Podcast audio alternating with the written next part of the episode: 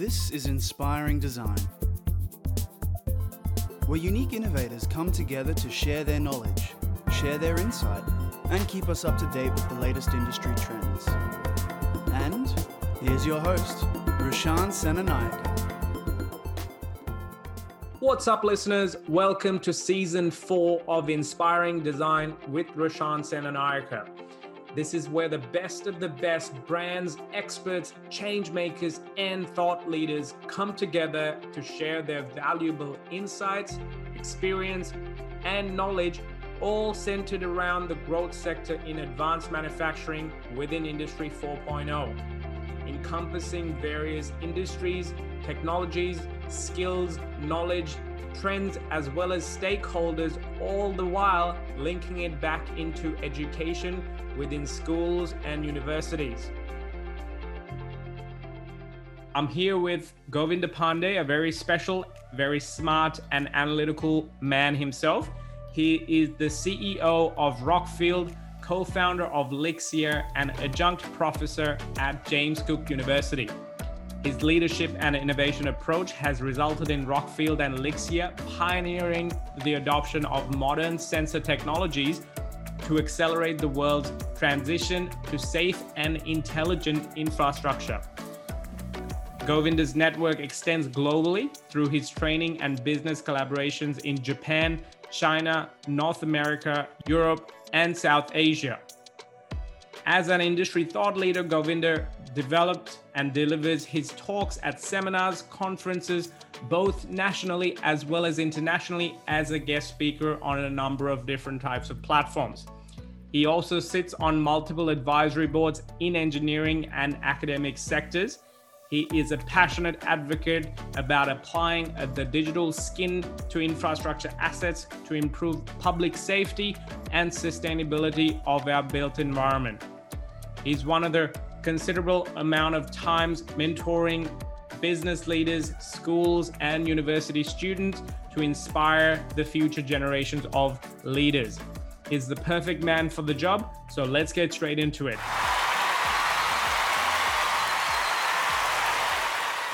Govinda, welcome to Inspiring Design. Thank you. Can we start off with a little bit of background on yourself? What's your story? Look, uh, I was born and bred in Nepal. Uh, and um, when I was um, 18 years old, after my um, uh, high school, I went to India to do my engineering, civil engineering that, that was. And I returned back, and after that, uh, I went to Thailand to do my master's. Uh, and uh, and then I got an offer to do a PhD in Japan. So I Wow. spent uh, five and a half years in Japan doing PhD and, and, and postdoc.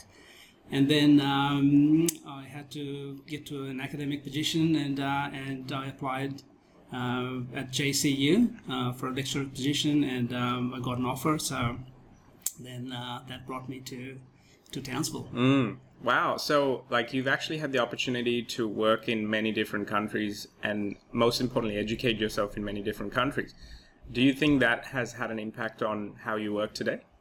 Absolutely. Uh, it is more around sort of that, that broader uh, worldview Mm. uh, and uh, and around sort of culture, cultural awareness and, and all that that really help Yeah. uh, shape my, my thinking and the way I behave, act, and and perform as a as a leader. Awesome. And so, what happened after you come to Townsville and um, worked in JCU? How did you get into the industry and to do what you're doing now? Look, uh, I uh, did that uh, lecturer gig for, for a couple of years, and uh, and I quickly realized that um, I was sort of uh, more interested in hands-on engineering work. Yeah. And also, like in, in academia, there's a lot of focus on getting competitive research grant and all that, so more around the discovery area. Yeah. And uh, and the success success rate of, of, of that is very very low, and uh, you spend a lot of time uh, putting a grant together, Yeah. application together, and um, and then um, and then like just to find out that it's, it's too hard. Uh, and again, uh, I, I was always fascinated by the um, the translational outcome of research and impact. Uh, so that's why I decided to actually move on and, and get to the industry. Yeah, awesome. And I believe you uh, you, fa- you you were involved with the found founding of Rockfield. Is that right? Or what's the story behind Rockfield? So Rockfield uh, is um, uh, like an entity spun out of uh, James Cook University. That's why we're here in Townsville. Um, Rockfield now we've got around 25 staff. Um, we've got um, offices around the country. We still headquartered here in Townsville, um, and we've got branch offices in Melbourne, uh, uh, Perth, and developing one in, in Brisbane at the moment. Um, uh, it was spun off uh, 21 years ago. I was not part of the founding team. I Yeah. joined uh, 10 years ago.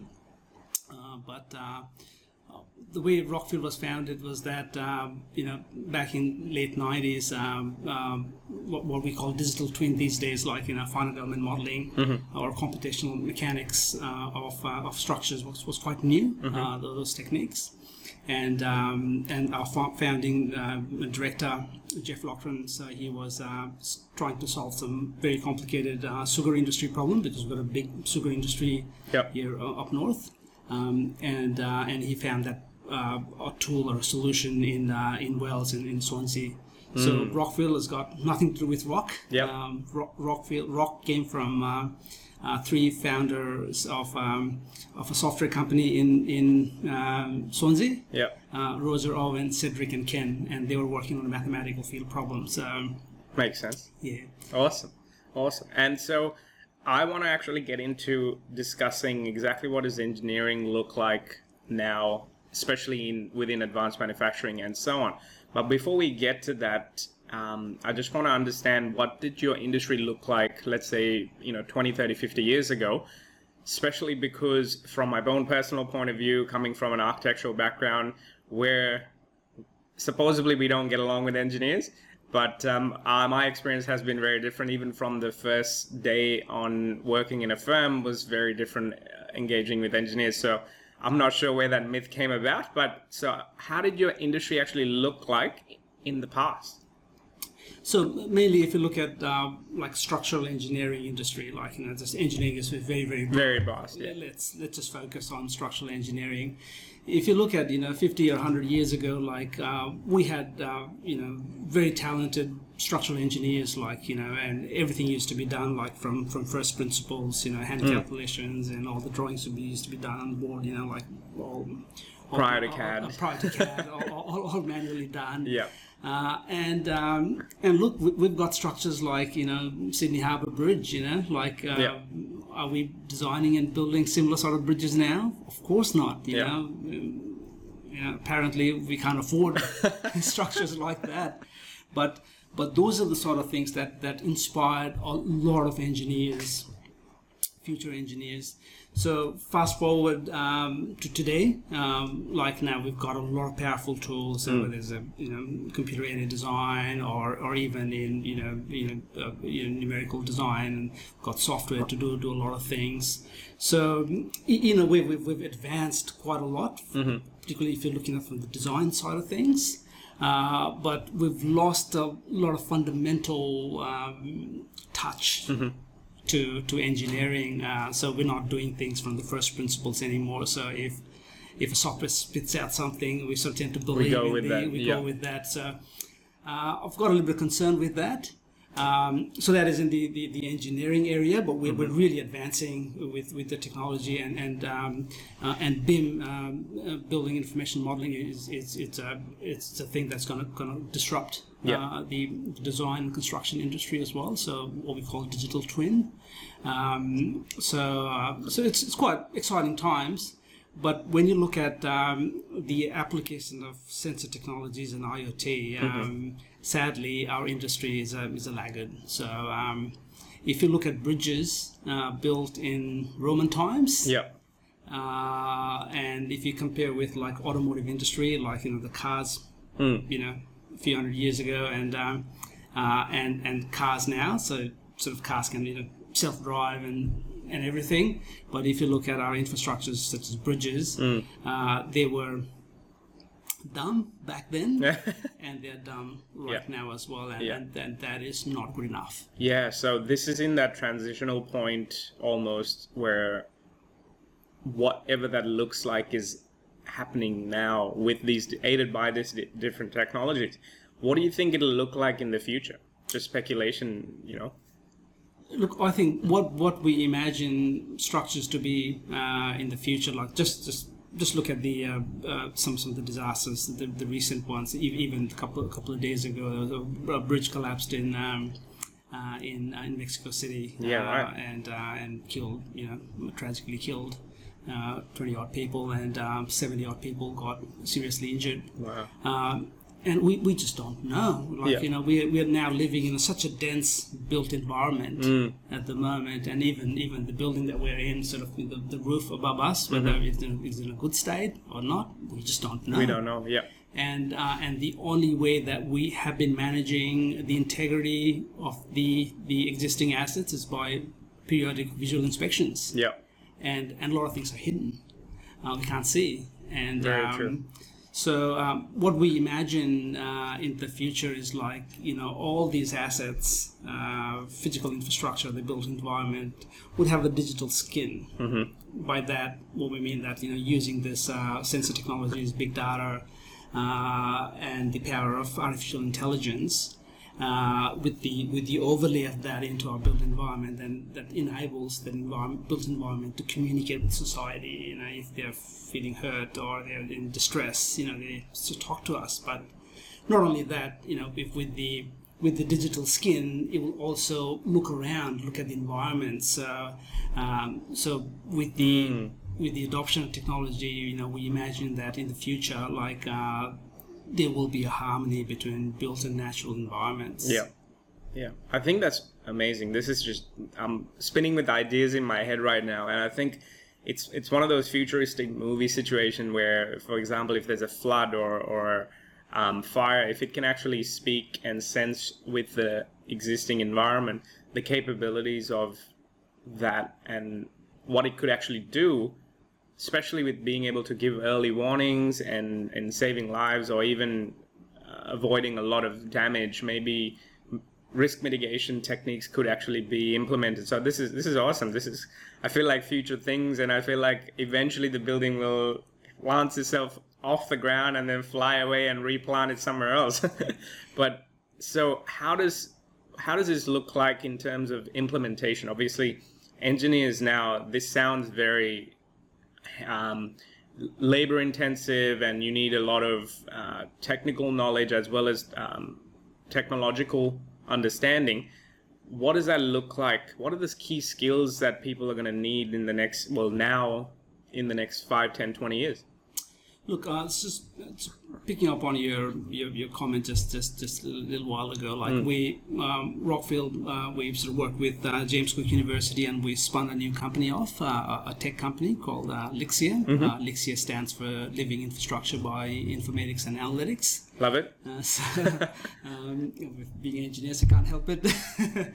so, um, what uh, what we're doing there is like actually we're designing um, uh, like IoT devices uh, and um, and implementing that primarily to start with with the utility industries with with uh, with uh, utility poles. If you look Yeah. at um, uh, you know, like timber poles um, uh, in, the, in the distribution, energy distribution industry. Uh, if you look at just Queensland, they've got 1.7 million poles, and uh, and and they are spread across 192,000 kilometer long network, and and that is a 70 year old network, and uh, and the timber poles can rot and can be attacked by termites and, and all that type of thing, and um, and physical infec- ins- inspection uh, every four years it's not It's not possible. not not possible. It's Yeah. not, not enough to, to, to properly manage them.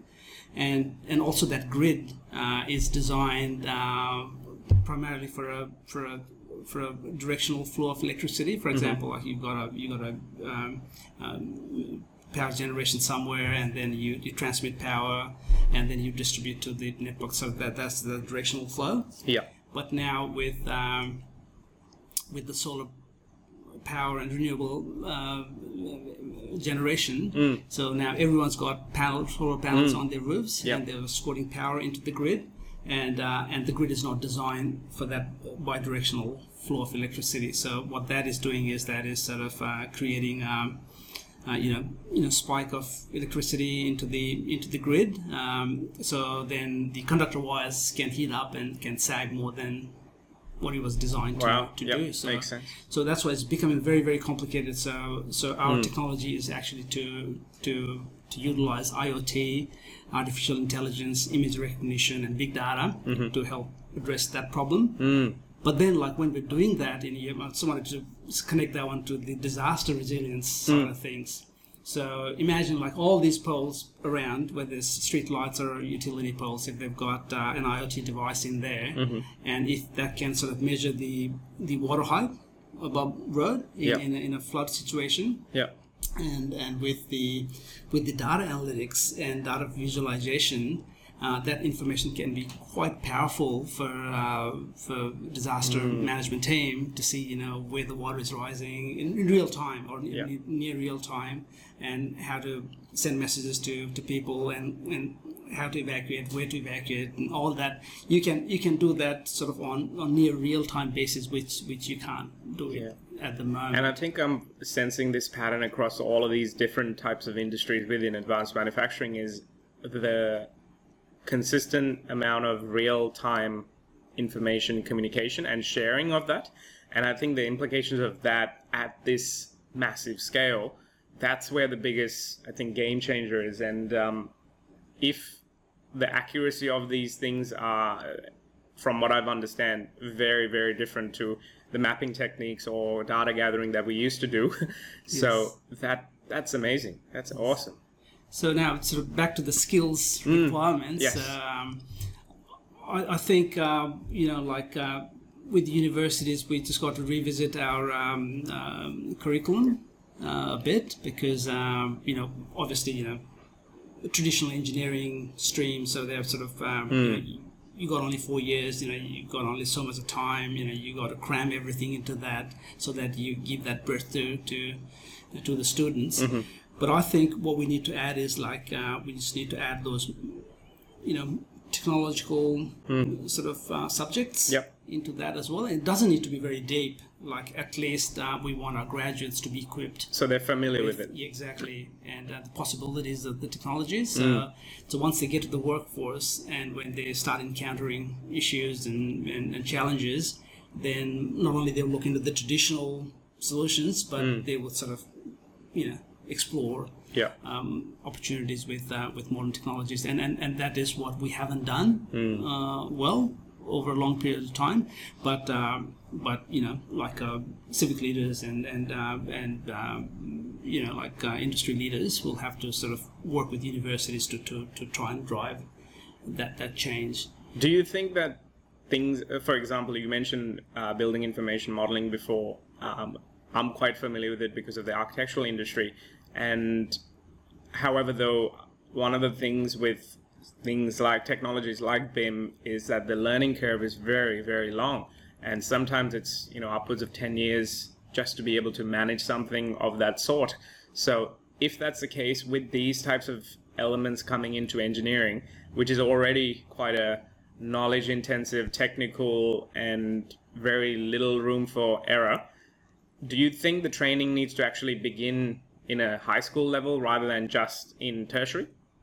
Absolutely, absolutely, and we, we just got to start from primary school. Yeah. Yeah, I think that, Love it. That's awesome. Yeah. yeah, that, that's where we got to start. And um, and like you know, I see a lot of uh, focus on STEM or STEAM or whatever you call it in, in, in, the school, Mm-hmm. but that hasn't resulted in the um, numbers.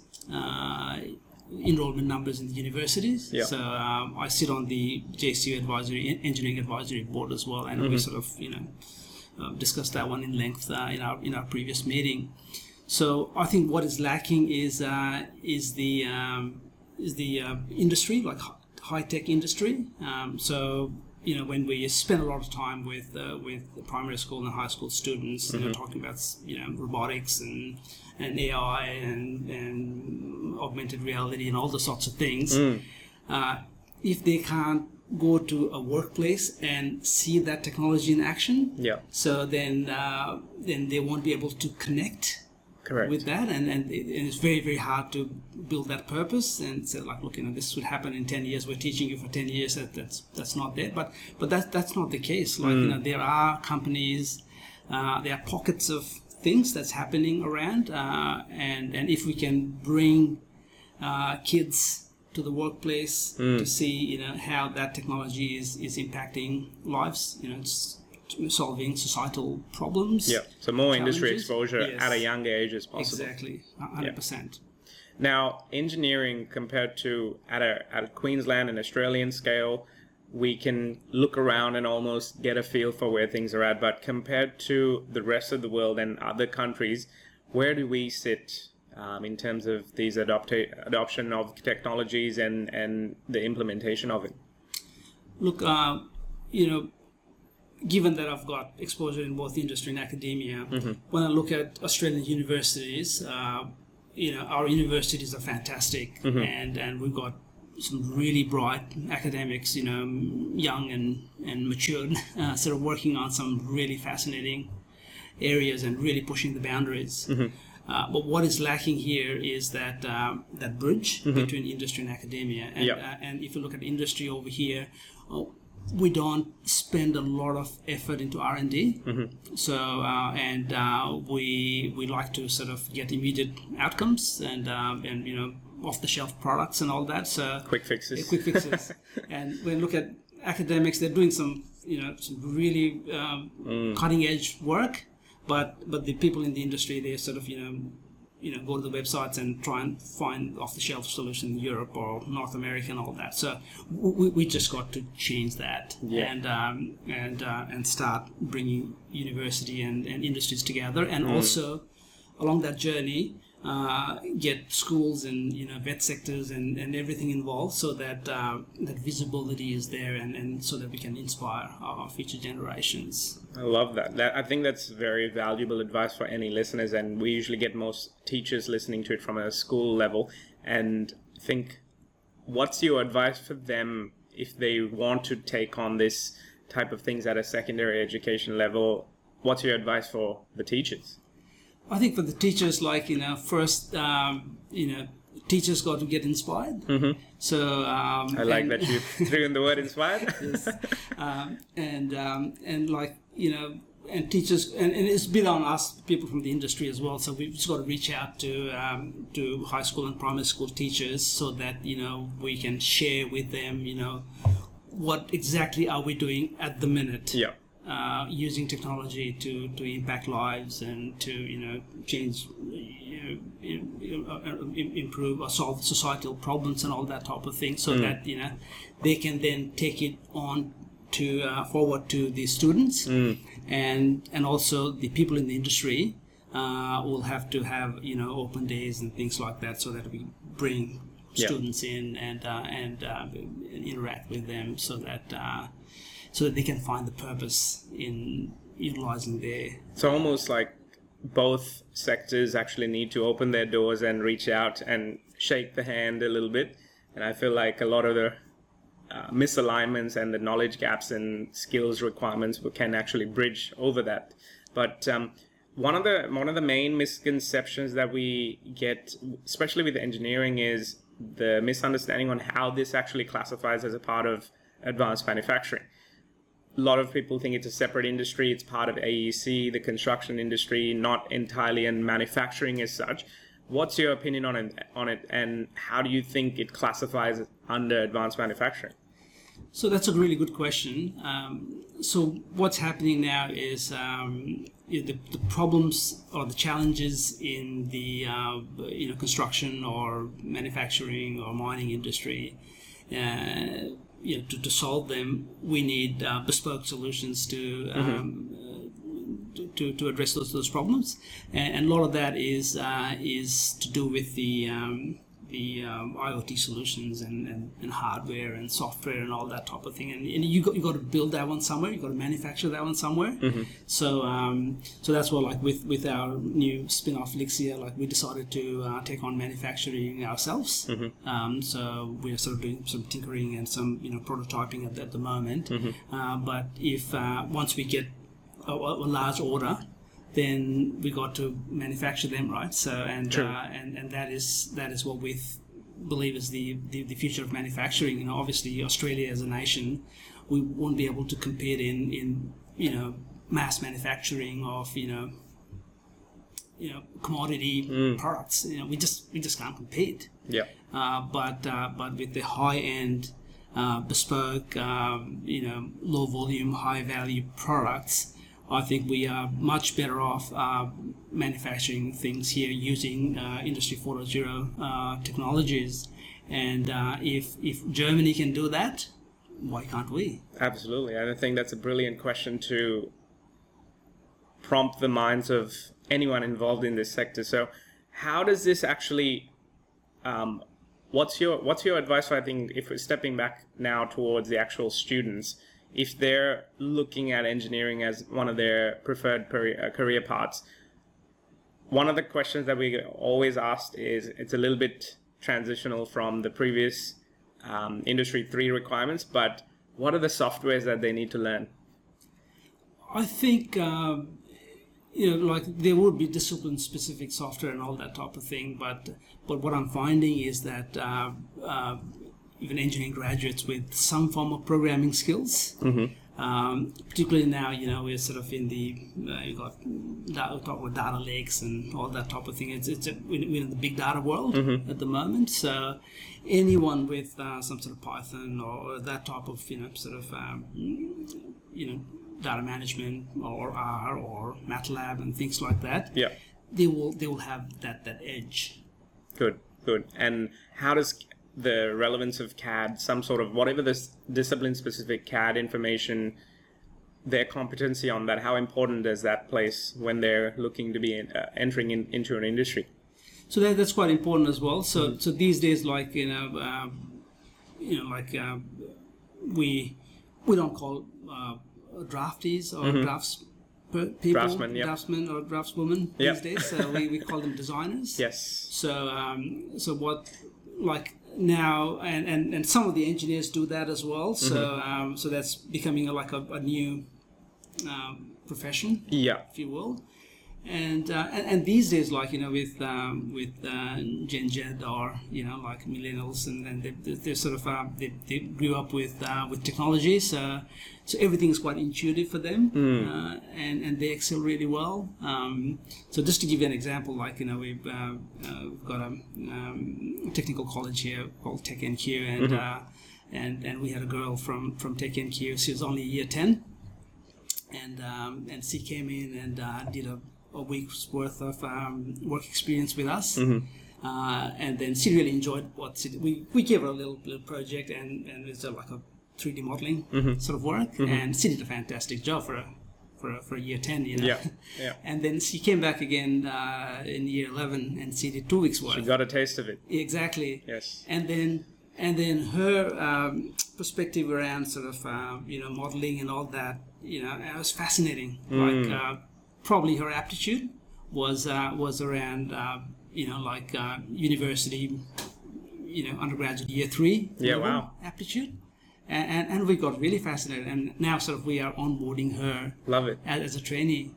There you go. It's a perfect mix and straight from high school. So, how does that um, look when they are the digital natives and they're more familiar with the uptake of skills and when it comes to technologies and so on? But what about the thinking? What about the approach? I'm obviously a very big advocate of um, how design thinking fits into this, especially with integrating creativity into problem solving and not being not seeing failure as a as an end outcome. It's actually just a speed bump along the way and gives you better outcomes and so on. And the integration use of empathy and knowing how to utilize those things. What are your thoughts on how design thinking plays a role within engineering? Look, that's a that's a really good question, and uh, and with the curriculum refresh or curricular refresh, uh, I believe that that element has to be embedded into into our um, undergraduate um, um, studies, um, because like as you said, like you know we, we, we got we got to in in, in Australia we are very uh, risk averse.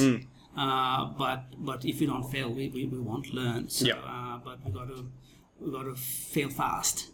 Uh, Fail fast, fail fa- forward. fa- exactly, exactly. So, um, so yeah, I, I believe that that's that's very important, Mm-hmm. and uh, and there are a lot of um, you know young entrepreneurs that are coming out of the university. They're, they're this, with the startup ideas and, and all that type of thing. That, that that's something that we really want to promote, Mm-hmm. and not only entrepreneurs. Like we need entrepreneurs within the with Mm. Absolutely. the, the organizations as well, and the design thinking and you know empathy mapping and uh, and uh, and you know customer led uh, you know design and all that. That, that that's really important, and uh, and we just got to train our, our graduates uh, not only to be uh, critical thinkers but also creative thinkers. So I'm, I'm very strong on that. So uh, Yep. we got to build in that uh, that element of creativity uh, as a, as a key graduate attribute. I think that's music to my ears because, especially when it's an analytical uh, industry like engineering, people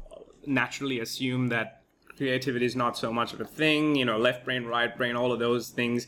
We don't really need to worry about those kinds of elements. But this new new age industry four requirements. I'm very happy to hear from a professional such as yourself that those skills are actually very much embedded into the foundation. So, last thing I usually ask from all my guests is what's your advice for students and graduates, especially if they're looking at this as their future career path in the next 5, 10, 20 years? Look, uh, I was um, I was sitting in one, one, one of the conferences and um, I forgot the name, but one of the um, AI um, experts uh, was the one of the keynote uh, speakers, and um, and she said, you know, like looked into our eyes, and, and most of the audiences were civil engineers, and she looked into our eyes and said, said uh, uh, 80% of your jobs is going to disappear in in next 10 years. Oof. So if, if you're just clicking your mouse and doing a mundane Yeah. sort of stuff, uh, then then machine would be much better off doing that. And uh, Without the human error and exactly, 10,000 times faster. exactly. And then the the engineers will be doing like they'll be doing the final check and QA of that rather than sort of you know clicking your mouse and sort of um, churning things out. So those engineers and uh, and professional will, will excel. It's got the sort of things that we talked about. It's got you know creative thinking and um, and, uh, and and problem solving. Uh, and uh, and who, who, who can sort of uh, you know work together with the with the customers um, with empathy and uh, and and and find out solutions together with them so co-create solutions. So those are the professional who will excel. Yeah. and um, and uh, and well the rest of it I think um, machine will will definitely take over at some some point combine the tech, um, the thinking, those human elements, the problem solving, and combine it with the technology skills, you're in it.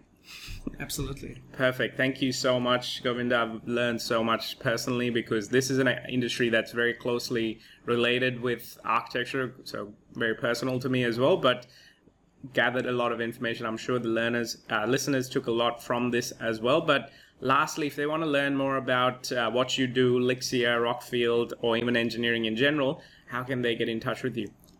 Uh, you can uh, look us up on website uh, or you can uh, get connected with me on, on LinkedIn. Perfect, guys. Well, there you go. Make sure you guys connect with Govinda and reach out to learn more about the engineering field in advanced manufacturing. But um, otherwise, I've had a great time. Thank you so much. Thank you. Thanks for having me. That's it for today's episode. Now it's time to take action and build on the learnings to get inspired. First up, jump onto roshansenanayaka.com forward slash podcast and check out the show notes, links, and other relevant learning materials from this amazing episode. Next, if you learned something new today, click that subscribe button and set yourself up to receive live notifications on future episodes, as well as more opportunities to learn from our amazing guests, brands, and speakers. Last but not least, it's time to have your say. Join the conversation and share your thoughts and feedback on today's episode with a review, all while joining many others with a five star rating for inspiring design with Roshan Senanayaka. Till next time.